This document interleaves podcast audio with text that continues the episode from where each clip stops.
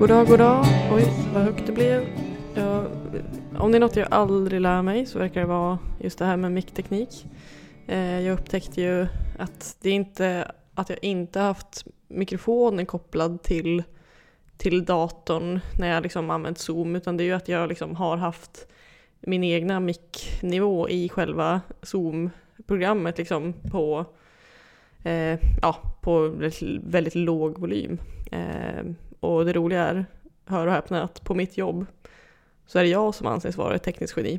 Jag är komplett, en komplett idiot gällande teknik men eh, man kan ju åtminstone eh, försöka låtsas att man är någon slags eh, geni bara för att man lyckas skicka iväg lite mail hit och dit. Nå, det är inte mina tekniska skills på jobbet som ska avhandlas eh, i detta avsnitt utan i detta avsnitt ska jag prata om en av mina absoluta favoritböcker, Ett litet liv, som är skriven av Hanya Yanagihara. Den här boken blev väldigt omtalad för ja, typ fyra, fem år sedan i Sverige och i världen för den sakens skull. Jag kommer väldigt liksom, tydligt ihåg den här tiden. Eh, det kändes som att det inte liksom, fanns något annat alternativ än att läsa boken oavsett hur, hur pass läsvan man var.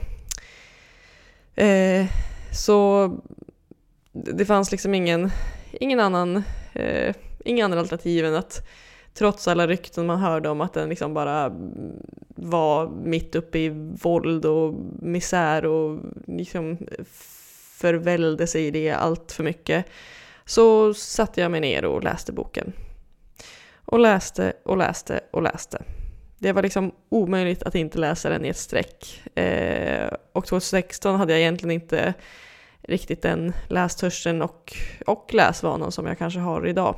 Eh, även fast jag måste erkänna att jag de senaste veckorna har varit lite slapp. Skitsamma. Sen så stötte man på väldigt många hinder eh, i slutet av boken eftersom eh, jag grät eh, konstant de sista hundra sidorna ungefär. Eh, det liksom var konstant någon slags eh, tår, tårridå framför ögonen som eh, grumlade synen och gjorde att det var liksom svårare att läsa. Det var liksom som att jag aldrig hade, hade gråtit eh, tillräckligt mycket förut och att mina tårkanaler var liksom tvungna att kompensera för de alla tårlösa år jag har genomgått. Men jag är ju lite av en person som gillar att läsa om misär så jag jag njöt ganska mycket av, av den här äh, tårfyllda, eh, tårfyllda delen av boken. Och resten av boken också. Boken startar med att vi får se ett kompisgängs liv i New York bestående av Jude, Willem, JB och Malcolm. Som läsare förstår man direkt att det kommer vara liksom en skildring av dem alla, men man förstår kanske inte riktigt vem eh, vem det huvudsakliga fokus kommer ligga på. Eh, och man kan inte ana från början att det kommer vara så miserabelt och tragiskt i stora, stora delar av boken. Men sen efter ungefär, ja, kanske hundra sidor, eh, ja, hundra är ändå så här liksom New York-skildrande sidor kan man säga, så blir den mer och mer fokuserad på Jude. Och det framgår pö om pö att Jude har varit med om något extraordinärt tragiskt i sitt liv och att han har haft väldigt tragiska livsförhållanden. Det man vet om honom i början av boken är att han har en funktionsnedsättning i benen och att han aldrig vill berätta om sin barndom. Men relativt tidigt blir det ändå klart för läsaren eh, via tillbakablickar att Jude har varit med om väldigt grova sexuella övergrepp genom sitt, liv, genom sitt liv. Och även fast han själv inte tror det så påverkar det honom väldigt mycket senare i livet. Därför tänkte jag att det skulle vara passande att prata om sexuella trauman, dess riskfaktorer, konsekvenser på offret och hur det här kan kopplas till Jude. Ett sexuellt trauma definieras som en eller multipla sexuella övergrepp som orsakar signifikant psykisk ohälsa. Många överlevare av sexuella trauman föredrar det här begreppet eftersom de kanske i hög grad känner den person känner liksom den person som har förgripit sig på dem. Och då blir ord om våldtäkt eller övergrepp mer opersonliga och distanserade och mer våldsinriktade. Man kan liksom ha blivit utsatt för sexuellt trauma utan att våld har varit förekommande. Dessutom är begreppet mindre stigmatiserande eftersom ordet trauma betonar och synliggör den skada de här personerna har utsatts för. Vad som är riskfaktorer för att eh, utsättas för sexuellt trauma är, eh, ja men det är ganska svårt att eh, pinpointa på det sättet. Men man har kunnat se att det främst är liksom familjefaktorer som spelar roll och inte liksom demografiska eller socioekonomiska faktorer. Och med familjefaktorer menar man exempelvis frånvarande föräldrar, att barnet blir placerat på en institution som till exempel ett barnhem, Eh, exempelvis att en förälder utsätter sina egna barn för sexuella övergrepp på grund av egna sexuella avvikelser som kan vara en rest från barndomen och så vidare. Djur blev lämnad av sina föräldrar som nyfödd och han växte upp på ett kloster där han fick ty sig till eh, så kallade fader Luke eh, som utnyttjade Jude sexuellt. Han var ett väldigt sårbart barn som lämnades ensam och som inte kunde styra sitt eget liv. Och att som barn bli utsatt för sexuellt trauma har såklart en rad konsekvenser på den psykiska hälsan. Eh, det är ökad risk för suicidalitet, självskadebeteende, depression, ångestsjukdomar, sexuellt undvikande men också sexuellt avvikande beteenden, missbruk och såklart PTSD.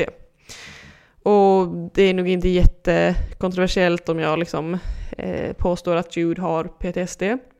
Han kan få återkommande flashbacks från de övergrepp han har varit med om. Han försöker till och varje pris undvika att väcka den björn som sover. Eh, vilket han skulle göra om han pratade om sin barndom, så han undviker det så mycket som möjligt. Och han blir väldigt stressad när han får frågor om sin barndom och så vidare. Det är också väldigt vanligt med skuld och skamkänslor hos offer för sexuella trauman eftersom många tänker att de hade kunnat förhindra händelserna om de bara hade gjort si eller så så kallade kognitiva tankevurpor som djur i hög grad gör sig skyldig till. Eller som han är drabbad av, om man ska säga. Och det som avgör hur eh, starka konsekvenserna blir är väldigt många saker. Hur illa övergreppen var, på vilket sätt de skedde, relationen till förövaren, bearbetningen efteråt, sårbarheten hos offret, copingmekanismer i efterhand och dess nytta, könsroller och så vidare. Och det som är tydligt hos Jude är att allt som har hänt honom resulterar i ett ja, men väldigt stort mastodont självhat och ett inåtriktat skuldbeläggande. Han är liksom övertygad om att alla kommer tycka att han är äcklig och fel om han berättar om sina erfarenheter, så därför gör han det inte. Han är så övertygad om att skulden ligger hos honom och det drabbar honom för resten av livet. Och han har väldigt tudelade känslor till sina förövare, i alla fall fader Luke, och till sina nuvarande relationer. Han liksom vågar inte lita på att någon älskar honom och hans copingmekanismer, som att till exempel skära sig, gör han som ett straff mot sig själv, men också för att kunna fokusera på den fysiska smärtan istället för den psykiska smärtan som är hos honom hela tiden. Som ni hör är det här en bok som liksom, den inte, inte nådig i hur, hur brutal den är. Ehm, och man skulle kunna prata om så otroligt många aspekter gällande den här boken, men men jag avgränsade mig till just det här med sexuella trauman. Och med mig idag i Bokskrynklaren så har jag Emma Edvinsson som jobbar med lite olika saker. Skulle du kunna berätta lite om dig själv och dina olika jobb? Ja, jättegärna. Det är jätte, jättekul att vara med. Jag är väldigt eh, sugen på, på att få prata om den här boken och, och så. Det känns jätte, jättekul. Eh, jag eh, har just nu en jätterolig kombination av jobb med eh, dels eh, jobb på eh, barn och ungdomspsykiatriska mottagningen i Värnamo, eh, som ju är del av Region Jönköping då. Eh, och sen eh, jobb i Växjö där jag bor, där jag jobbar på Linnéuniversitetets eh, psykologiska institution, mest med blivande psykologer, och också ibland på lite enstaka kurser och så, men super, super, super kul alltihop. Men särskilt eh, kul är ju liksom patientarbetet på BUP och att få träffa blivande kollegor, få föreläsa liksom för blivande psykologer. Väldigt, eh, ja, så berikande liksom. Kul. Mm, spännande. Ja, och det alltså jag har inte jobbat på universitetet så många år, det har jag bara gjort typ tre år, men, men det har också gett mig, eh, det gav mig liksom möjligheten att eh, också få prova att liksom börja skriva kurslitteratur. Eller det, det föll sig så att det blev, liksom, det blev dags för det också när jag började där och att det också sammanföll med ett behov av kurslitteratur som var, fanns på psykologprogrammet då. Så, eh, så det, har varit, det har varit givande på många sätt. Liksom. Mm, så du har skrivit, eh, skrivit en bok helt enkelt? Varit med och skrivit en bok? Ja, precis. Jag har fått eh, skriva en bok om barn och ungdomspsykiatriskt utredningsarbete mm. eh, tillsammans med ett, liksom, ett stort gäng av eh, som väldigt erfarna BUP-människor. Mm. Folk som kan mycket om barnpsykiatrisk bedömning och utredning. Var mm. superlyxigt att få samla liksom sitt, sitt gäng och skriva. Kul. Och från en bok till en annan så går vi nu in på ett litet, litet liv. Vill du berätta om din relation till just ett litet liv? Ja, den här fantastiska boken. Jag var så lycklig att, jag, att just jag fick lov att få prata om den. Alltså man blir liksom aldrig färdigpratad om den. Jag har mm. pratat mycket om den med olika personer. Jag, vi hade den, jag är med i två bokcirklar just nu. Eh, den ena är lite coronavilande, men i den bokcirkeln som jag varit med i längst i så har vi haft den här boken också. Mm. Eh, och, sen, och alla människor som läser den så behöver man liksom få prata om den. Eh, så den, jag tänker att det är en bok som, ja, men som drabbar en och som stannar kvar hos en. Och som jag känner mig jättetacksam att jag liksom fick. Alltså man kunde ju ha läst om den ändå, men nu fick jag verkligen mm. ett gott skäl att läsa om den. Ja. Jag läste den för, ändå för några år sedan nu. Eh, och det var också en sån, det var liksom en lite speciell tid i mitt, i mitt liv eller i mitt arbetsliv. Jag, precis när, när jag började läsa boken så så hade jag liksom fattat beslut om att lämna en arbetsplats som var sådär min så drömarbetsplats, men som jag inte kunde vara mm. kvar på. Mm. För mig ett så rätt så dramatiskt beslut. Och så, och så, så där som det blir när det, det var inte bara för mig som det krånglade kan man säga, mm. så, så, så var det också en period där jag behövde mycket stöd från vänner och också fick mycket stöd från vänner. Och den här, vad ska man säga, jobbmässiga krisen som drabbade flera av oss, eh, gjorde också att vi så samlade ihop oss och började skriva den här boken. Mm. Så att, alltså det här med att när man är på väg att splittras, att vi ville så här, samla ihop, så här, vad är det vi har gjort, vad är det vi har lärt oss tillsammans, vad, vad, vad ska inte gå förlorat? Så. Mm. Eh, och, och, så samtidigt så läste jag Ett litet liv som jag tycker är otroligt känslosam. Oh. en väldigt känslosam tid. Mm. Och en väldigt, ja. eh, också då eh, om man ska dra en till parallell, just den är ju väldigt vänskapsfokuserad, eh, den boken. Liksom. Ja, exakt. Jag vet att jag sa till andra som läste boken, då sa oh, man, bara, man bara vill be om hjälp och så vill man hjälpa till jättemycket när man läser den här boken.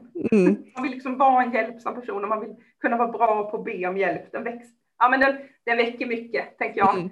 Ja, eh, den här boken den liksom drabbar ju olika folk eh, olika mycket men också gällande olika saker. Vad var det som drabbade dig mest när du läste den här boken? Vad var det i boken som drabbade dig mest? Alltså, den första gången jag läste den så, så blev jag tagen tror jag, på samma sätt som något, någon av de människorna som citeras, i alla fall på den versionen av boken som jag har på baksidan. Alltså att det är en sån, att, bo, att i boken finns liksom både den värsta grymheten och sen liksom den finaste vänskapen eller vänskapens läkande kraft eller något sånt där står det. Mm. Och det är väl så man, så tänkte jag säga läkning och läkning, jo men till viss del i alla fall, och att den, att den liksom innerligheten i relationer och liksom eh, långvariga vänskapsrelationers betydelse och så tycker mm. jag drabbade mig nästan mer än det som var liksom fasansfullt i boken. Sen är det ju vissa beskrivningar av huvudpersonens Eh, ja, alltså scenen där han gör sig själv illa som ju inte riktigt går att värja sig från. Jag har inte tyckt, jag har förstått att, en, att en del har ju tyckt att boken liksom gottar sig lite för mycket i vidrigheter. Mm. Jag, och jag, jag gillar inte böcker, jag brukar inte gilla böcker som är sådär liksom hurtligt, alltså som har så mycket läskigt, hemskt och vidrigt som möjligt. Mm. Jag tycker att det är ändå ganska välvalt. Ja, man kan säkert tycka olika, mm. men jag blir mer drabbad av vänskapsdelen. Men det är nog kombinationen liksom hur illa människor kan göra varandra och hur väl människor kan göra för varandra. Mm. Ja men, men jag, ja, nu är vi ju två stycken uh, yay-sayers här som, ja. säger, som sitter och älskar boken. Vi, uppenbarligen så gillar ju den väldigt mycket och är väldigt drabbad av den. Um, men jag tycker inte heller, jag tycker den balansen görs på ett väldigt fint sätt och att när det är mycket själv, liksom episoder med självskada och mycket liksom tragik så är ju det för att typ accentuera väldigt mycket typ hur Jude hatar sig själv. Eh, mm. Och att det, det är liksom det är såklart så, det gäller ofta kanske när det handlar om självskada antar jag. Mm. Men eh, att eh, det fördjupar bara hans personlighet och det blir inte så mycket, det är inte så våld för våldets skull liksom. Nej, och jag tycker inte att med tanke på hans livshistoria så tycker inte jag att det är sådär särdeles många detaljerade beskrivningar av övergrepp. Det kan vara någon detalj, det kan vara någon övergripande beskrivning, men, men det, ja, det är ju någon slags val som författarna har gjort. Att vissa mm. självskadebeteenden beskrivs ju otroligt detaljerat medan olika typer av övergrepp och våldtäkter och så som han har varit med om beskrivs sällan i detalj. Mm. Mm. Verkligen. Um, och det, ja men precis, det är väl för att de, hon vill liksom fokusera på, på liksom själva personerna och inte liksom och hur liksom historien har påverkat dem nu istället för att kanske mm. liksom fokusera så mycket på övergreppen så. Men... Ja, jag tänker också att det, jag tycker att det rimmar liksom med, om man tänker sig att författaren sidar med Jude mm. eh, och han är ju otroligt undvikande till det han har varit med om, så det, det stämmer väl med boken mm. att, ja. En sak som jag tyckte var annorlunda med att läsa om boken, det var intressant att se om du tänkte på det, var mm det är så otroligt mycket lyx och glamour i den här boken. Ja. Alltså det kom jag ju ihåg lite från förra gången, men nu läste den bara så här, nej men, nej men är de, nej men är de ja. återigen, nej men är en till miljonär nu? Alltså att det är en sån otrolig framgångssaga ja. för så många av personerna i böckerna. Och man får liksom nästan se det som en, som en saga om man ska köpa det. Men det gör, mm. alltså, det gör ingenting, det är coolt. Mm. Eh. Ja, men jag såg en intervju faktiskt med Eh, jag kommer inte ens våga uttala namnet men han Nej, är... Ja, ja, bra, bra. eh, och hon pratar ju om det där, liksom, att, så här, att hon har fått lite liksom, kritik över att, eh, att, det liksom, att det är så pass orealistiskt kanske, att det är liksom ett helt killgäng liksom är antingen en framgångsrik konstnär eller en framgångsrik arkitekt mm. eller en liksom så här, framgångsrik advokat. Liksom, men att hon mm hon tyckte liksom hon ville framställa det så för att det här liksom är ett, eh, ett killgäng i New York som, eh, som eh, lever New York-livet typ. Att det är någon slags typ Sex and the City för, ja. för killar liksom, eller vad säga. Ja, lite, lite brutalare variant. Ja, Men, och ja, lite, okay. lite mindre sex. Ja. Och om man tänker sig, om man tänker sig dels lite saga, men man också tänker sig att de här fyra har, de här fyra liksom killarna och sen männen i det här gänget, de mm. har ju fastnat för varandra också och hållit fast vid varandra av något mm. skäl. Och det kan ju vara så att eh, fyra människor med mycket talang, även om de har olika talanger, mm. men med mycket talang, de kanske har mycket att få ut av varandra också. Mm. Och att då blir också, jag tänker kontrasten för dem, okej okay, nu, nu har ju liksom alla lite olika bakgrunder liksom i, eh, ja, om man ser till eh, Willem. Ja, ja, precis. Alltså han liksom har ju haft en ganska liksom svår barndom på det sättet mm. också. Eh, och sen så liksom eh, JB och eh, sådär kanske inte riktigt haft det. Men att det kanske också typ betonar att, att liksom deras kontrast i hur de har levt jämfört med ljud blir ju desto större också. Eh, och det liksom blir liksom mer, då visas det verkligen hur svårt ljud haft det om, till skillnad från dem. Eh, men vi, prat, vi pratar ju lite om, vi kom in och jag har ju pratat om det i introt, men eh, just det här med övergrepp och eh, mm. våldtäkt och allt som har varit med om. Mm. Du som ändå har liksom lite lite koll på liksom barndom och eh, utvecklingspsykologi eller vad man ska säga och sådär. Hur, eh, vilken betydelse finns det av att fånga upp eh, sådana här sexuella trauman väldigt tidigt? Alltså jag skulle säga att, att, att kanske den absolut största vikten med att fånga upp sexuella övergrepp är, är alltså jag tänker på så pågående sexuella övergrepp måste ju fångas upp för att avbrytas. Mm. Det får ju inte pågå. Nej. Så det är, liksom, det är ju eh, kanske inte jätteofta som det är precis BUP-personal som, Nej. upptäcker. Det är klart det skulle kunna identifieras, men det är ju mer vanligt att, att man kommer till BUP och det finns en känd, ett känt trauma eller ett känt sexuellt övergrepp. Eller att man kommer till BUP för olika svårigheter och så kommer det fram efterhand sexuella övergrepp eller annat trauma. Och att, mm. liksom, och att det kanske förtydligar bilden av vissa liksom, utvecklingsförlopp och så, skörheter och känsligheter. Men, men tänker man liksom tidiga, tidiga sexuella övergrepp så, så, så, så det är ju liksom en akut situation. Det mm. behöver ju upphöra. Mm. Eh, och det vet vi att det har tyvärr ju enorma, eh, enorm påverkan mm. på liksom en människas utveckling. Även om det såklart kan skilja sig lite från individ till individ. Men, men, det, nej, men det, är ju en, det är ju en helt omöjlig situation att vara i. Mm. Och det är ju liksom, eh, om, om man ska koppla väldigt mycket till boken så blir det mm. väldigt tydligt hos Jude att liksom ju mer, ju mer tiden går desto, han hade liksom en chans där, när man får i, bör, i början av boken så får man ju se när han pratar med någon som heter Anna va? Eh, och då får man ju liksom eh, följa hur, hur han liksom är nära att börja prata om det och liksom mm. att hon, hon, betonar ju hur viktigt det är att han, att han pratar om det han har varit med om och sådär. Och man får inte veta så mycket mer om Anna förutom att hon dör och sådär. Liksom. Men ja. man får liksom veta lite kort att det är en person som, som han liksom litade på och liksom tyckte om och uppskattade. Och sådär. Men att han, och det återkommer ju lite i boken ibland, att han önskade att han hade berättat då för då hade det inte varit lika svårt sen. Liksom. Nej, och att hon liksom, att han, det också så typiskt den här liksom romankaraktären, att han ju också, man säga, han skulle belägga sig så väldigt mycket för mycket, men också att han mm. borde, att han, hon uppmuntrade honom att han måste prata. Mm. Och att, han, att det är liksom nästan som ett uppdrag han har fått av henne, mm. vilket ju är alldeles korrekt, det, det behöver han ju. Eh, så.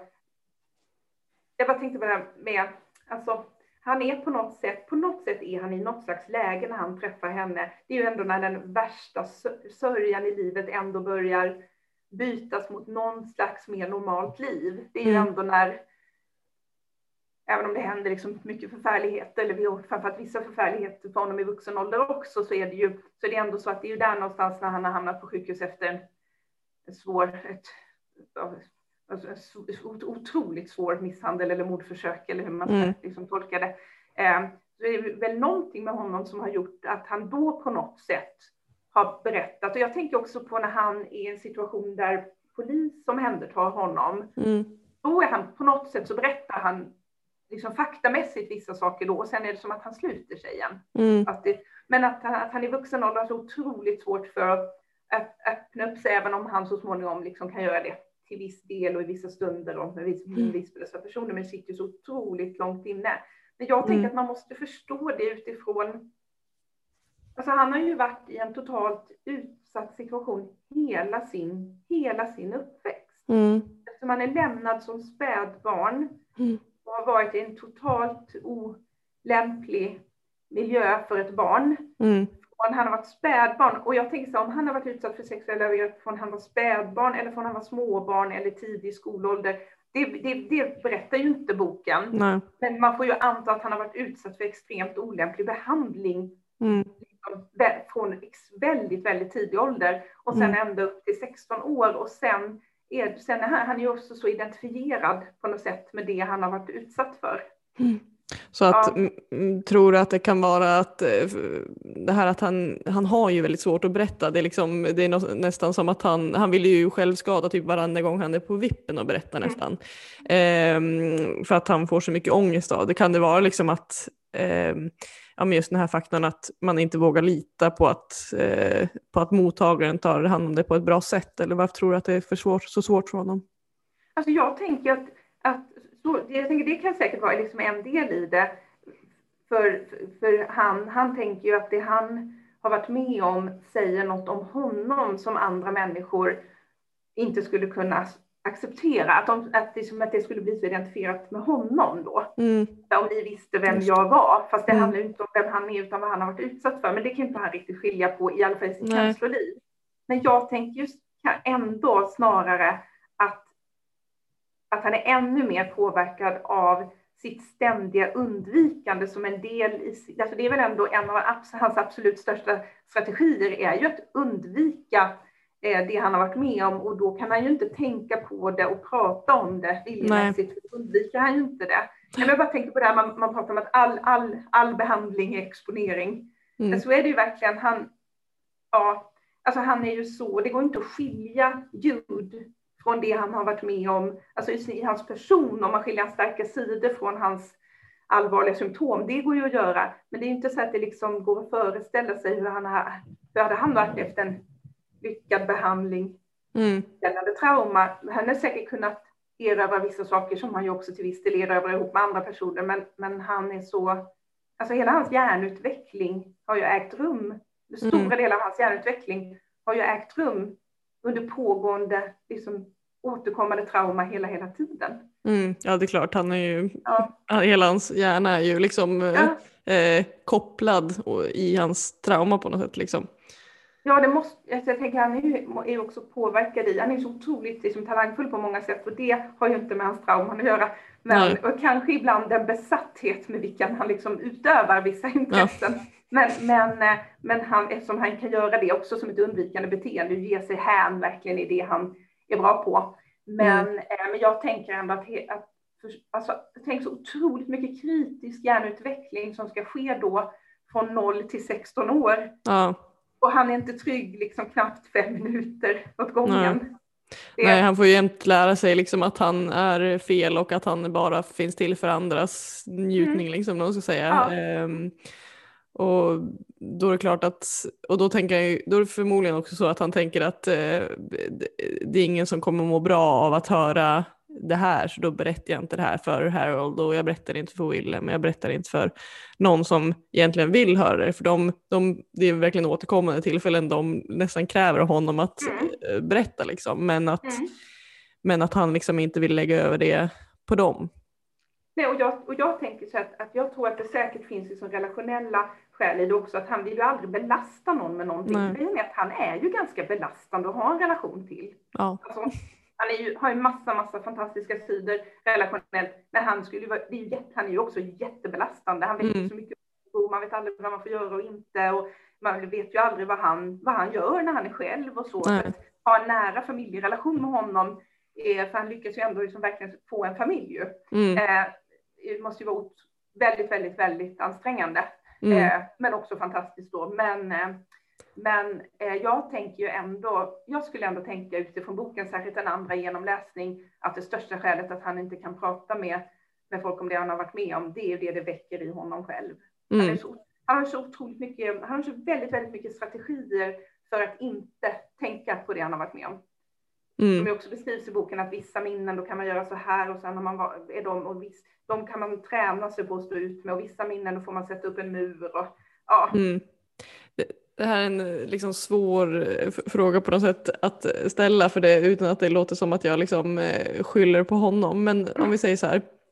Mm. Eh, han liksom han, han är, har ju väldigt många liksom, symptom i det vuxna livet som tyder på liksom, att han har mycket, liksom, ja men han har ju självskadebeteende, han har ju förmodligen eh, inte så mycket depression, men ja, i perioder liksom nedstämdhet och liksom sådär och lite, lite PTSD-symptom kan man nog ändå liksom. Jag skulle säga att han har rakt av hela, jag läste igenom igen ja. nu hela PTSD-diagnostiken somliga, vissa vanliga effekter av PTSD stämmer inte på honom. Till exempel att ha svårt att liksom klara av ett jobb och alltså, mm. klar, ha svårt att klara relationer och så här. Men, men ja, jo, det har han ju både och får man säga. Men det är både stark sida och svag sida. Mm. Men om man tittar på kriterierna för att fastställa en PTSD-diagnos så är det ju, en, det är ju verkligen en sammanfattning av alla hans tunga symptom. Så man kan undra om han skulle kanske inte behöva någon annan diagnos än den Möjligen funderar jag på restriktiv undvikande ätstörning om han har det.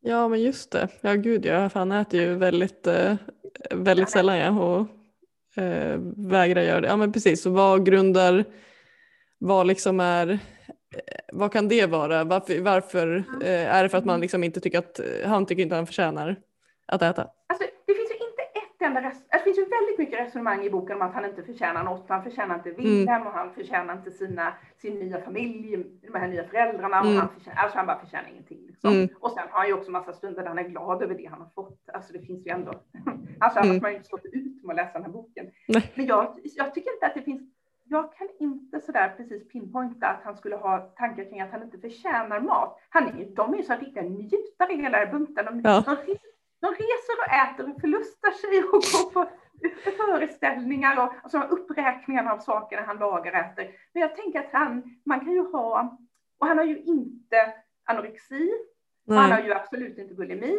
och han har ju inga önskemål om att väga lite förutom när han tänker att han skulle kunna dö genom att inte äta. Och då är det ju, det är ju liksom ett suicidbeteende. Mm. Så jag tänker nog mer att, att när han mår som sämst, då kan han inte äta. Nej. Så kan man ju ha det. Och man kan mm. ju också ha att, att man mår ganska bra men ändå har väldigt svårt att äta. Men han har ju verkligen periodvis väldigt, väldigt svårt att förmå sig att äta. Mm. Ibland är en strategi för att uppnå vissa liksom lite dissociativa tillstånd. Men och, och ibland är det, någon gång är det för att han vill dö. Mm. Men annars, han, han har svårt att äta, tänker jag. Mm. Och det är kanske inte så typ, alltså det finns inte med i PTSD. Nej. Vad är mest eh, liksom inom PTSD då? Vad skulle du säga är mest signifikant med Judy inom PTSD? Säga allt. Men, men kanske ändå kanske ändå det totala undvikandet mm. och, själv, och självdestruktivitet på vissa sätt, alltså att han själv skadar så mm. brutalt med, och så liksom rutinbunden mm. självskada liksom.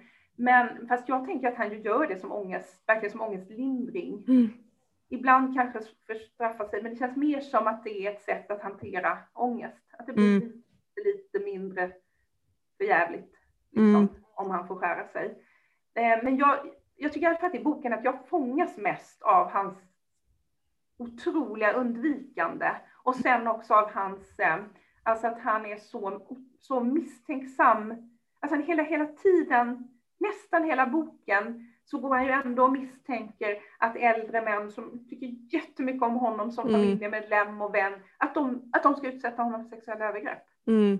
Det, och det, det tänker jag ändå är så här, han har en väldigt, väldigt liksom långvarig effekt när det gäller det, men han är ju rädd för män.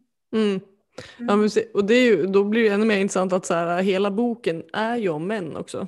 Eh, ja. manliga relationer liksom. Eh, men det är också det han är som allra mest rädd för och har liksom svårt att ty sig till män överhuvudtaget. Alltså, men det kan ju vara kvinnor överhuvudtaget. Det man får aldrig se typ Jude prata med en kvinna. Eh, Nej, det är bara Julia liksom. Och även, ja. hon, även om hon skildras så varmt och ömt så jag får ingen bild av henne. Nej. Det är ju männen som framträder i den här boken och det, kanske hade jag stört mig på det om det var en annan bok, men här, här alltså det är på något, även om alla som är viktiga i boken är män, men mm. å andra sidan så är de ju så otypiskt skildrade. Om man tänker på hur män skildras i mycket litteratur. Alltså mm. de, är så känslos, de är så känslosamma och eh, alltså de är så känslosamma och de är så, älskar varandra så mycket och de säger det till varandra och de blir så besvikna på varandra. Så ibland är det ju lite mer likt beskrivningar av kvinnors nära relationer. Mm.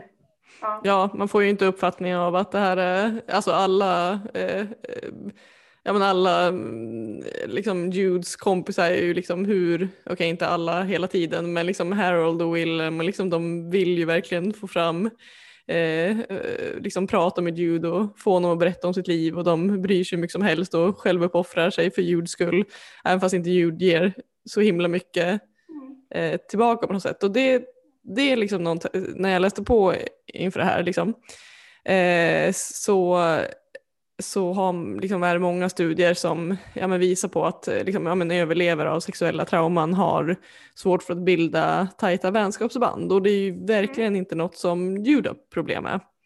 Varför tror du liksom att, hur, hur, tror du det kommer sig att han liksom inte har något problem med det här? Varför är han så duktig på att liksom skapa vänskaper på det sättet? det tycker jag nästan blir ännu svårare att förstå vid en andra genomläsning. Alltså det är en mm. bok man tipsar om, men nästa gång man tipsar om det så kommer man behöva säga, och så läs den igen sen, 730 sidor. Ja. Det är bra att läsa den två gånger. Eh, alltså jag, jag tänker ju, jag tänker ju att han eh, har, han har så väldigt, väldigt, väldigt många eh, ovanligt, eh, han är o, alltså ovanligt, ovanligt många starka sidor. Inte bara så personligt starka sidor så att han är lite bättre på det än på något annat, utan han är ju verkligen, eh, han har liksom begåvats med väldigt, väldigt mycket. Mm. Alltså han är ju uppenbarligen en person som folk gillar bara de ser honom. Mm. Alltså det är nog ju något med hans utseende som gör att folk liksom fastnar för honom. Mm. Eh, han är, har jättelätt för inlärning, jättespråkligt begåvad och också praktiskt jättebegåvad. Han verkar ha någon sån här verkligen så här likability. Det är lätt att gilla honom. Mm. Eh, och sen är han ju han är väldigt omhändertagande, hjälpsam. Han är ju inte bra på att ingå i kommunikation om sina djupaste svårigheter, men han är ju ändå inte så pjåkig tycker jag i alla fall efterhand, på att ta emot viss praktisk hjälp och stå ut med det, även om han kanske inte gillar det, men inte så dåligt ändå. Och han, alltså, han är ju bra på att upprätthålla rutiner med kompisar. Och så, alltså, jag tänker så här, och efterhand så är han ju dessutom rik, mm. välklädd, lyckad, han gör världens raketkarriär. Den delen, alltså att han gör karriär har jag inte så totalt sett i den här, här sagan svårt att förstå. Jag bara förstår inte varför han gör den karriär han gör. Jag får aldrig en bild av hur det går till. Nej. Jag får all, alltså det stämmer så dåligt med allt annat, men ja, det får vara som det Jag får köpa det. Ja, du får bara köpa det. Nej, men att han skulle vara en så här hård för oempatisk advokat som ja. mejar ner folk i rättssalen. Jag tänker så nej, jag, jag fattar inte varför de inte hade med någon liten, liten dialog någon gång med ett smakprov på det, men jag tror inte ens författaren kunde hitta på hur det skulle låta. Nej. Han var ju så skoningslös i rättssalen. Nej, det var han väl inte.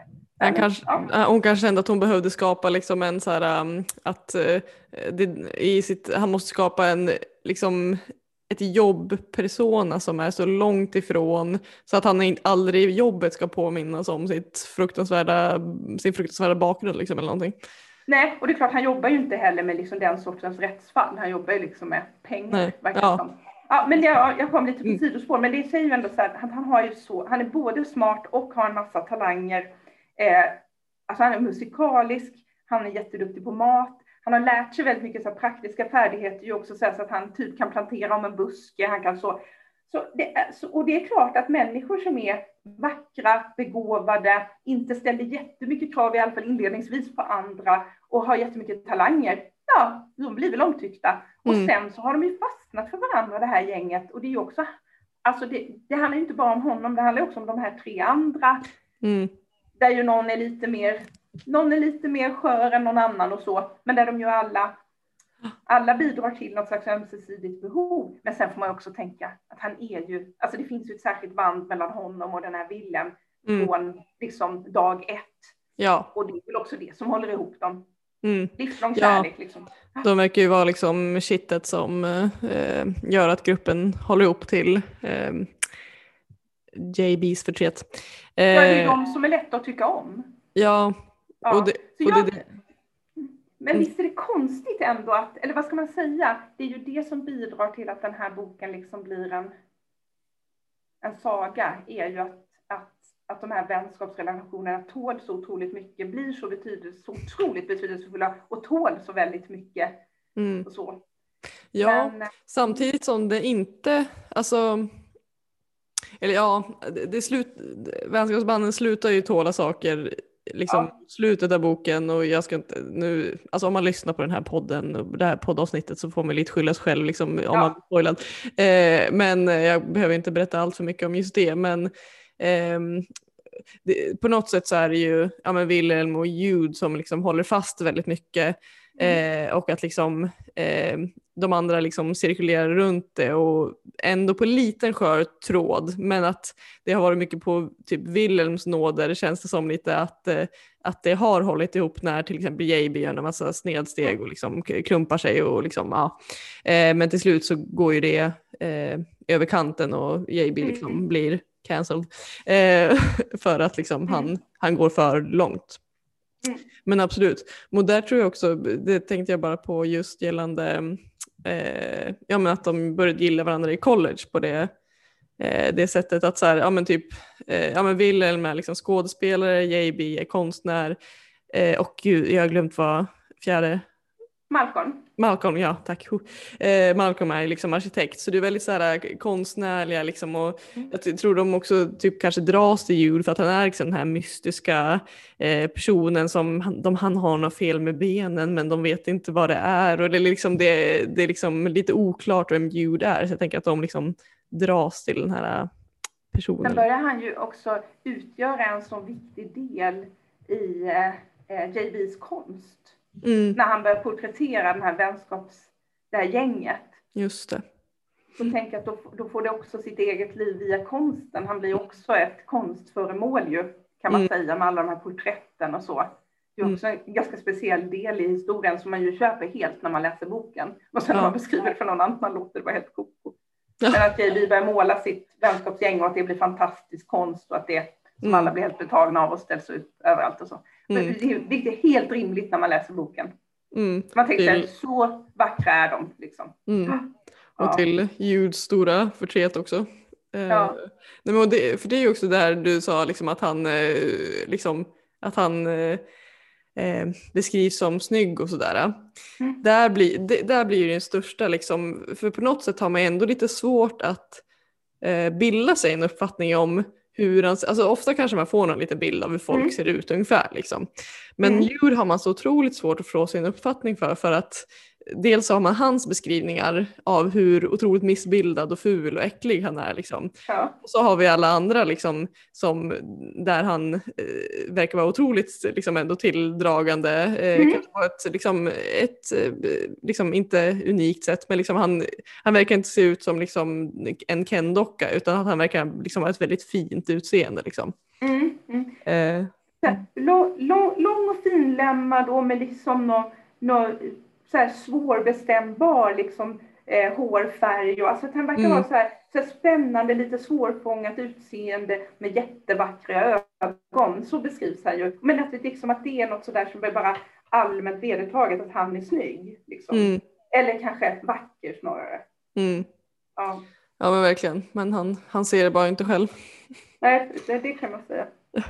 Det är fan ganska roligt det är någon scen på slutet av boken tror jag det är, Harold ska få honom att säga tre bra saker om sig själv. Jag bara tänkte så här, mera självkänsla nu liksom. Ja, och då så krystar den här superbegåvade människan som liksom kan så mycket kryssa ut, jag är ju lång. Tänker ja, men... man bara, jag är lång, ja, vilken bra sak, toppen. Ja. Ja oh, gud, Harold, det är sa samma person, det är, en, det är Mia Törnblom i en annan form bara. um, ja, så desperat försök att få en, en självhatande människa att säga något snällt om sig själv, så säger man det till en person som har oräkneliga talangområden och han bara, ja. är, är ganska lång.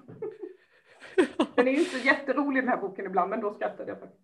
Ja, nej, det, man, man får ta de chanser man uh, kan och skratta lite ja. om man ska ja. göra det till den här. Um, ja, men uh, och alltså så här, nu, vi pratar mycket om um, ja, att Jude har det svårt, att det, liksom, han har liksom många um, ja, men många symptom inom PTSD-klustret och att mm. han liksom, eh, har varit otroligt utsatt. Och, och mitt i allt det här så så trots att, okej, okay, han har ju absolut supermånga självskadebeteenden och allt sådär, men mitt i allt ändå så klarar ju han sig ganska bra. Eh, och, eller, klar, ja, du fattar, alla som, alla som hör, du fattar vad jag menar.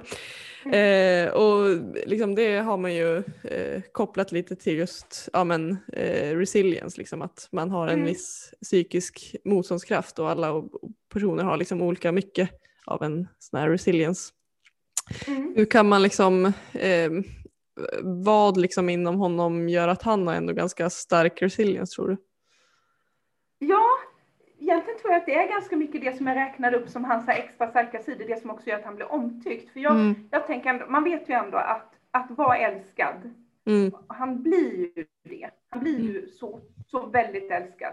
Mm. Att vara väldigt älskad, att han har ju haft det makalöst otryggt, men han får det ju ändå, även om han hela tiden strävar efter att känna sig tryggare. Liksom. Mm. Så det är ändå så att han uppnår ju en helt an, i alla fall en mycket bättre trygghet än han har haft innan. Mm. Eh, som ändå liksom verkar ge utrymme för honom att utvecklas på många sätt ju helt fantastiskt. Parallellt med att han fortsätter att vara jätte traumapåverkad och liksom naturligtvis superpåverkad av allt han har varit med om. Mm. Ehm, så, men, han, men att vara begåvad, alltså att ha lätt för att lära, det är ju också en sån här del, det, är ju, det ökar ju ens motståndskraft. Han mm. tar sig fram, han får mycket beröm, han blir som, han, han kan ju bli duktig på mycket som inte har någonting att göra med vad han har varit med om, vad han har bott, vad han har upplevt, vilka sjukdomar han har haft. Eh, så jag, jag, han har ju mycket på just liksom talangsidan mm. som bidrar till motståndskraft. Och det här att han är tydligen så lätt att tycka om mm. måste ju också bidra till det. Mm. Och sen så tänker jag, ja, ja, hur hade han varit utan den här vidriga uppväxten? Då hade han väl förmodligen varit precis, han har ju inte varit mindre talangfull, men han hade inte varit så självhatande. Det är ju, det har blivit en helt annan bok. Men ja, precis, då kanske inte hade blivit en bok. Eh, men vad heter det, men då vad, vad, kan man tänka då, liksom, för, för någonting måste jag ha funnits, alltså okej, okay, ja men talang då, men på något sätt fick han ju aldrig typ i, i barndomen och under ungdomen kanske, kanske visa den talangen då. Eh, eller liksom kunna, eller eh, okej, okay, vad inom barndomen gjorde, liksom, när, vad var hans resiliensfaktorer under barndomen? Liksom? Han var ju lättlärd hela barndomen mm. också. Han fick ju ibland beröm där, liksom man tänker hans, innan han, eh, innan eh, den här eh, broder Luke rymmer honom från klostret, mm. så, så, så har han ju, det beskrivs ju att han är jätte, jätte illa utsatt på många, många sätt. Väldigt mm. liksom Alltså det är ju både liksom neglekt och misshandel och sexuella övergrepp och så. Men det är också beskrivningar av att han får beröm, att han är duktig på, att han lär sig saker, mm. att han liksom har en fin sångröst, att han eh, eh, suger, i, suger verkligen i sig kunskap. Liksom. Mm. Eh, så det och jag tänker, är man lättlärd som 17-18-åring, då har man ju varit lättlärd sannolikt hela tiden. Så det ja. har han ju med sig hela tiden. Och han tänker ju då innan han förstår att eh, Broder Lux liksom, plan för honom är att arbeta med helt andra saker än vad han, han själv har föreställt sig, så mm. tänker han ju, jag kan det här, jag kan det här, jag är bra på det här, jag är bra på det, så är det ju massa så här, trädgårdsskötsel och sånt som mm. han tänker på. Och det har han ju ändå någon slags självförtroende i, och jag kan det här, jag är bra på det här, jag kan jobba med det här. Mm. Så helt utan, helt utan känsla för att han kan rätt mycket, mm. är han ju inte som barn. Nej, och också liksom att då, eh, alltså nu låter det väl hemskt, men oavsett hur, hur hemska grejer han fick genomgå när han var barn då, på något sätt kanske det gjorde att han, liksom, att han var lättlärd kanske gjorde att han liksom gled igenom eh, det smidigare än vad, vad man hade gjort om han inte liksom, om han hade liksom eh, inte förstått vad han utsätts för på något sätt. Han, förstår, han är ju ändå medveten och liksom kan navigera i den hemska barndom han är med om. Till skillnad från ja, om man inte... om vi jämför med, vi säger, vi säger att, att, att han hade varit i precis samma situation mm. men dessutom haft väldigt svag begåvning eller intellektuell mm. funktionsnedsättning. Då tänker ja. jag så här, då hade han inte levt. Nej. Nej. Precis, du eh, sa exakt i en mening det som jag eh, skulle komma fram till. Eh, bra, jag hade svårt att få fram det. Uh, ja, uh, men och så här liksom i efterhand då när han har liksom uh, ja, men, växt upp och liksom är i New York och har sina kompisar och sådär. Så när han väl pö om pö berättar han ju lite lite mer om mm. sitt liv liksom. Eh, främst för Wilhelm, lite för Harold ibland liksom. Mm. Men, och de liksom är ju, och också för Andy förstås. Eh, mm. Och de är ju väldigt liksom, eh, ja, väldigt måna om att eh, liksom få i, i honom att han inte har gjort något fel. Mm. Eh, som såklart han inte har gjort. Eh, men varför tror du det är så svårt att lyssna på? Jag tänker att han har en, en och annan stund genom den här jättetjocka boken där han nog själv ändå tänker att det är andra, att det är andra som har utsatt honom, att han var ett barn och det är som mm. så. Men, eh, men det är ju också så att han, han beskriver ju också så ofta att han blev, han blev bra på det här. Han blev bra på Just. att utsättas för sexuella övergrepp. Mm. Han blev duktig på det. Det Så, han fick ofta höra det, att han var bra på det. Eh, och, och det tänker jag skulle, det är kanske en ändå ingrediens i hans stora, stora självhat. Mm. Eh, och att han, när han ju behövde ta sig från ett ställe till ett annat som tonåring, att han då prostituerade sig Mm. för att ta sig fram. Och att han ju liksom, i boken beskrivs det som att det var ju det han kunde. Så. Mm. Ehm, för då, Ja. jag, ibland låter jag lite som att jag upprepar mig, men jag tänker också att varenda gång han ska prata om och ber- berätta någonting om vad han, vad han har varit med om så är, återupplever han ju det också. Och det Mm. är ju fasansfullt att återuppleva det här. Det Mm. gör han ju ändå på många sätt, men att liksom självmant med vilje leda sig in i att berätta för någon och igen se framför sig, känna, så, alltså, att det är så påträngande för honom. Mm. Och eftersom jag säger, han drabbas ju så mycket av de här minnena ändå i olika situationer Mm. och påminns och beter sig på sätt som han inte skulle ha gjort om han inte hade varit utsatt för det här. Så att, han kan, att om någon höjer armarna så kan man tolka det som, som ett hot fast det inte alls var menat så. Och sådär. Mm. Alltså han är så van att utsättas för våld och attack. Liksom. Men eh, för jag tycker att han har en teoretisk medvetenhet i stora delar av boken, att det skulle vara väldigt bra för honom att prata, att berätta Mm. för närstående och för någon terapeut. Precis liksom vad han, precis vad han har varit med om. Mm. Och till viss del klarar han ju av det efterhand. Men, Mm. men, jag, men, men frågan är ju också, när man har varit utsatt under så väldigt lång tid och också på olika sätt. Mm. Han har varit med om olika sorters trauma och det är ju, man bruk, alltså, nu har han varit utsatt under så många år så det kanske inte är applicerbart på honom, men det, man, man tänker ju ändå att vara utsatt för olika sorters trauma kan ju ge en bredare påverkan vara utsatt för en sorts trauma. Mm. Och så är det Ja. klart att vara med om upprepade trauma är ju värre än ett engångstillfälle. Och han är ju både med om, upprepning är ju det normala för honom Mm. under hans uppväxt. Men han har ju också varit med om flera olika sorters Ja, han är ju verkligen både liksom, både, eller det är ju både typ av trauma, allvarlighetsgrad, omfattning och liksom, ja, ja eh, över hur lång tid liksom. Ja, Eh, Han har ju liksom klickat i alla faktorer som gör att det blir mycket svårare att eh, typ koppla loss för sig från trauma. Ja. Ja, Han är, ja men som vi har pratat om jättemycket innan och vi kanske eh, en bra ihopknytsättning. Eh, ihop, ja, säck, knytning. Ehm, det var ett nytt ord. Det var ett nyord. Ihopknytsäckning. Vi bara in med det. In med det i Saul. ja. Ehm, nej men att liksom eh, ja men att han är så, det är så svårt att separera honom från alla hans liksom eh, trauman och den han är och till slut så tycker ju han att han är den personen och därför tycker han ju själv att han är liksom äcklig. Eh, ja. Och där tänker jag också att det är svårt eh, just den här eh, att han eh, ja, men att han har så många talanger och är så begåvad och så blev han så duktig då på det här Mm, han gjorde Ja, och att det är Ja. liksom så hemskt att hans bäst att han liksom enligt sig själv liksom då tycker att både hans bästa egenskap och hans värsta egenskap är en och samma och det måste vara liksom väldigt ja, kognitivt dissonansrikt för honom liksom att, eh, att känna så.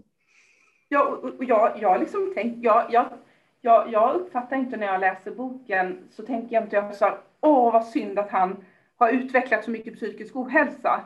Utan jag tänker mer så här, wow vad han Ja, kommer långt. Och ändå, och det, och det tänker jag också i boktiteln, Ett litet liv. Det här är ändå verkligen inte bara ett litet liv. nej. Han har också på många sätt ett väldigt, ett, i positiv mening verkligen rikt liv. Både, inte bara pengar då, men alltså Mm. han hinner också uppleva väldigt mycket bra. Mm. Att det ändå Ja. är liksom, först ut med att läsa boken måste man ändå tänka sig det här var, det här var också ett liv, det här var ett liv som, hade, som verkligen hade sitt värde. Mm.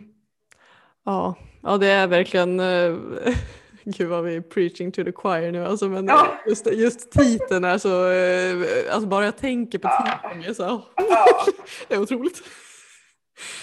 Ja, Ja, alltså titeln är så välvald. Det är så Ja. smart. Alltså. Alltså, jag skulle säga att jag är ju ungefär en av dem, enligt en av mina bokcirklar, den mest bokkritiska boken, alltså personen som finns. Och så här, vi läser den här boken, men vi vill inte att Emma läser den, för hon kommer bara klaga. Men ja, där råkar det vara en bra bok. Liksom. ja.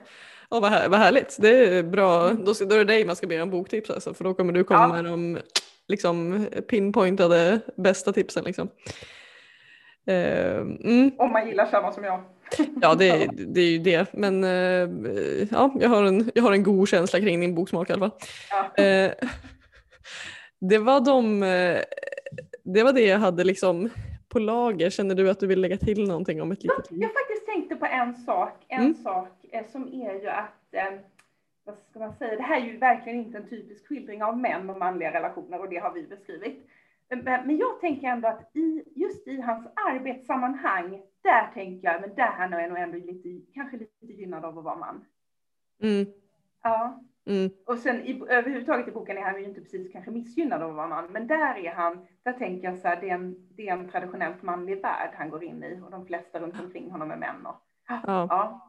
Mm. Ja, ja precis. Kan man tänka eh, på- andra sätt då? Att han är gynnad av att vara man i eh, relation till allt han har varit med om och det han eh, utstår och sådär liksom.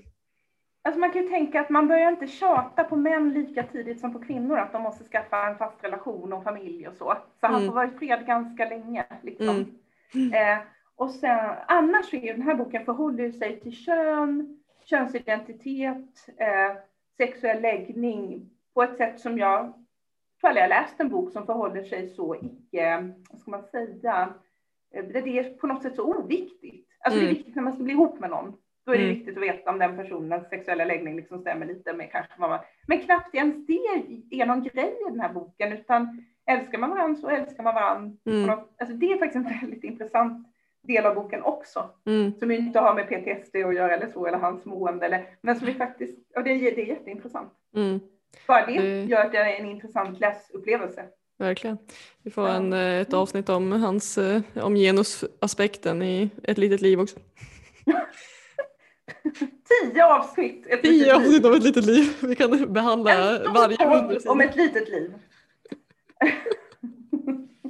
Ja. Ja. Nej men eh, vi kan väl bara betona att eh, om man inte läser den här så eh, missar man någonting helt enkelt. ja mm, så, Eh, så är det. Japp. Ja. Men då går jag över till mina sex, antingen korta eller långa frågor. Det beror på hur mycket man vill svara på dem. Favoritbok? Ja, jag har en favoritbok. Ja. Och det har hållit sig i många år och jag läser om den sådär typ vartannat år. Och jämfört med andra böcker som man läser om sådär efter typ tio år så är det som en bok som står sig. Den är lika bra varenda gång. Eh, och, och den, och den har sån, jag får på titlar verkligen. Ja, den heter då Utplåning, ett sönderfall. Mhm. Och det är en sån otroligt rolig bok. Eh, och det är Thomas Bernhard som har, eh, som har skrivit den. Eh, när Elfriede Jelinek fick eh, Nobelpris så sa hon det här egentligen till Thomas Bernhard, att hon skriver lite i hans anda eller liksom i, ja, Ja. eh, det finns ett släktskap mellan dem då. Eh, och han, eh, han har skrivit liksom många bra böcker och de är ganska lika böckerna, men den här är Ja, den, den här är liksom lite tjockare också än ganska Mm. många av hans andra böcker, så man får liksom mycket av det man gillar. Så den, Kul. den rekommenderar jag verkligen. Och Mm. Den kan vara lite svår att få tag i, men då kan man läsa Skogshuggning. Den är lite lättare att få tag i. Och det är ungefär samma. Alltså det är rätt så likt alltid. Mm. Spänna, spännande. Otroligt roligt. Alltså otroligt roligt. Så att man vill läsa högt. Men Fast är det liksom en, man- det är liksom en humor, är, ska det vara liksom humorbok eller vad? Ja, men Lite jag kul. vet inte. Jag läste den första gången när jag var 19 och tyckte den var så otroligt rolig och Mm. bra och liksom Alltså inte drabbande som den här boken, men det kan vara Nej. lite drabbande livsöden och så. Men framför allt, det är något, eh, något med, med den här författarens språk med Mm. väldigt, väldigt långa, lustfyllda, roliga meningar. Kul, Ja. den ska jag läsa. Det tycker jag. Mm. Eh, Eh, Och annars om man tänker favoritbok som jag nyligen har läst, Mm. alltså här som ligger kvar av de böcker jag nyss har läst, så, så säger jag utan tvekan Arv och miljö av Vigdis Hjorth. ja, Ja, den är väldigt bra. ja, Ja, ja. ja. Jag läste den två gånger i sträck. Alltså, den är så bra. Ja. Eh, favoritförfattare? Då brukar jag ju alltid slå till på att säga Thomas Bernhard, men om man ska variera sig lite så, eh, så i alla fall under en, lång, under en ganska lång period av, av, mitt, eh, av mitt lilla liv, skämtar, eh, eh, så, så läste jag jättemycket av en poet som heter Christian Lundberg, som jag har skrivit jättemycket poesi och sen har han också skrivit mer liksom, eh, eh, roman, romaner eller romanliknande. Så det Mm. var i alla fall det var viktigt under många år för mig att läsa honom. Jag gillar bokhögen jag har av honom. Ja, kul. Har du någon favoritkaraktär? Eh, det, jag tyckte det var en svår fråga, eh, men jag tänkte ganska snabbt på eh, den här Nora eller Brillnos Lobrin ja. av Johanna Frid. Mm. Eh, och Johanna då i boken mm. är ju, alltså kanske inte favoritkaraktär så att jag tänker så här, gött, så där borde fler människor funka. För hon har det ju väldigt jobbigt. Mm. Men, men, men det är en fångande karaktär och det är en så hudlös karaktär som liksom inte väjer för. I den boken beskrivs det ju verkligen så hur småsint man kan vara och upptagen av dumheter och, och bara inte ge sig fast man vet att man gör saker som inte är bra för en. Och jag tycker det var väldigt, väldigt skickligt fångat. Så det var mm. att den, när, när jag läste den frågan var det den, mm. var liksom den karaktär som hoppade upp. Ja. Eh, favorittema i böcker? Um, alltså, ja, avgörande för mig för om jag gillar en bok eller inte, det är nästan alltid om jag tycker att språket funkar eller inte. Mm. Och där behöver inte jag alls ha samma åsikter som, som andra. Det stämmer inte alltid så noga överens med liksom folk i mina bokcirklar och så här. Men, men språket liksom, mm. går alltid före innehållet. Men om språket är bra så, så är det som att jag vill ha någon slags uppdämt behov av att läsa om så här, nära relation. Så typ som, som den Nora eller Brynno slog in och arv och miljö. Alltså så här mm. riktigt, riktigt, riktigt nära och så, så här icke, icke redigerat. Ja. Alltså på så sätt att man liksom inte, man har inte valt att sudda de meningarna där folk verkligen mm. inte är så sympatiska så kanske. Mm. Utan det får stå kvar. Ja, det, visst, det, visst gillar man lite osympatiska karaktärer?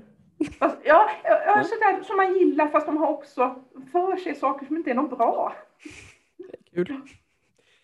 Eh, vad läser du just nu? Eh, jag har ju då precis eh, avslutat eh, den här Samtycket mm. av Vanessa Sprangora, kanske man säger med efternamn. Ehm, och, så läs, och så parallellt med den så läste jag Jag ser allt du gör mm. av Annika Norlin. Vi, mm. alltså jag hade den i den av mina bokcyklar som är igång just nu som är, som är en väldigt kraftig psykolog överrepresentation. Vi har en icke-psykolog som vi stoltserar med. Eh, vi, vi hade precis bokcirkel om de två böckerna, så det är de jag ja. har i huvudet nu. Mm. Eh, och sen så har jag läst om den här då, ett litet mm. liv. Annars så läser jag ganska mycket kurslitteratur nu för att hålla mig på banan med vad studenterna läser. Fattar. Eh, men både det... samtycket och jag ser allt du gör skulle man ju rekommendera. Ja, vad kul. Jag tycker jag har sett eh, samtycket någonstans florera. Eh... Den är ju rätt omtalad eftersom, ja, utifrån vad den handlar om och ja, eh, liksom, samhällsförändring och, och metoo. Och, ja men just det, det var ja. något i Frankrike va? Ja, vi, vi ja. sammanfattar i min eh, roliga bokcirkel, alltså i det här vi hade en väldigt rolig bokcirkel om de här två böckerna, även om innehållet mm. kanske inte är så roligt. Så alltså, vi bara sammanfattar med att ja, men Frankrike är ju på vissa sätt typ ett u-land när det gäller samtycke, jämlikhet, ja. mm. syn på sexualitet, övergrepp. Alltså, mm. även om det såklart har hänt saker nu Mm. Ja. ja, men den kan man läsa. Mm, kul. Eh, och den otroligt breda frågan, vad vill du rekommendera?